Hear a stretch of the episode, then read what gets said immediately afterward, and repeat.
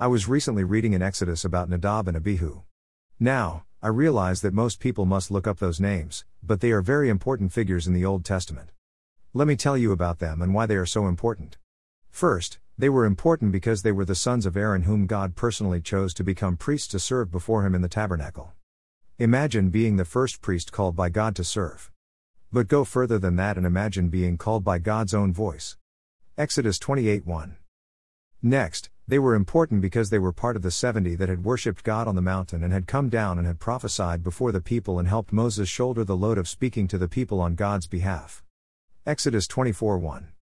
Lastly, they were important because they decided, in spite of the instructions God had given, to offer strange fire on the altar and God killed them on the spot. Number 3 to 4. Okay, so you are thinking. Thanks. Now I'm depressed. If God could do that to them, then what about me?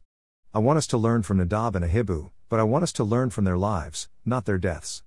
God personally called them. Since I believe in the omniscience of God, omni equals all, science equals knowledge, God knows everything, then I have to believe that He knew they would fail, but He called them anyway. What does that mean? What does that mean to me? What this means to me is that, in spite of my worst failures, God will continue to give me chances. In spite of my worst stumbling, He never gives up on reaching out to me. No matter how little faith I have, God, the author of faith, is always there and always offering His hands. If I will spend more time looking up for His help and reaching out for His forgiveness, I can spend less time carrying a heavy guilt load and a bunch of shame I was not meant to carry. Here's the best part. If you are a new creature in Christ, you can do the same. If you have surrendered your life to Christ, He will never turn away. Romans 5 9 10, He will never put you to shame and He will in no wise cast you out. John 6 37, I don't know about you, but that is great news to me. I feel more like Paul all the time in Romans 7. For what I am doing, I do not understand, for I am not practicing what I would like to do, but I am doing the very thing I hate. But if I do the very thing I do not want to do, I agree with the law, confessing that the law is good. So now, no longer am I the one doing it, but sin which dwells in me. For I know that nothing good dwells in me, that is, in my flesh, for the willing is present in me, but the doing of the good is not. For the good that I want, I do not do, but I practice the very evil that I do not want. But if I am doing the very thing I do not want, I am no longer the one doing it, but sin which dwells in me.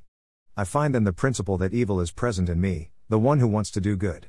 For I joyfully concur with the law of God in the inner man, but I see a different law in the members of my body, waging war against the law of my mind and making me a prisoner of the law of sin which is in my members. Wretched man that I am! Who will set me free from the body of this death? Thanks be to God through Jesus Christ our Lord. So then, on the one hand, I myself with my mind am serving the law of God, but on the other, with my flesh the law of sin. NASB. Isn't it good to know God won't give up on you? Why not take the time today and thank Him for just that reason? Having thanked Him, let's hang on and get it right so that we don't end up like Nadab and Abihu.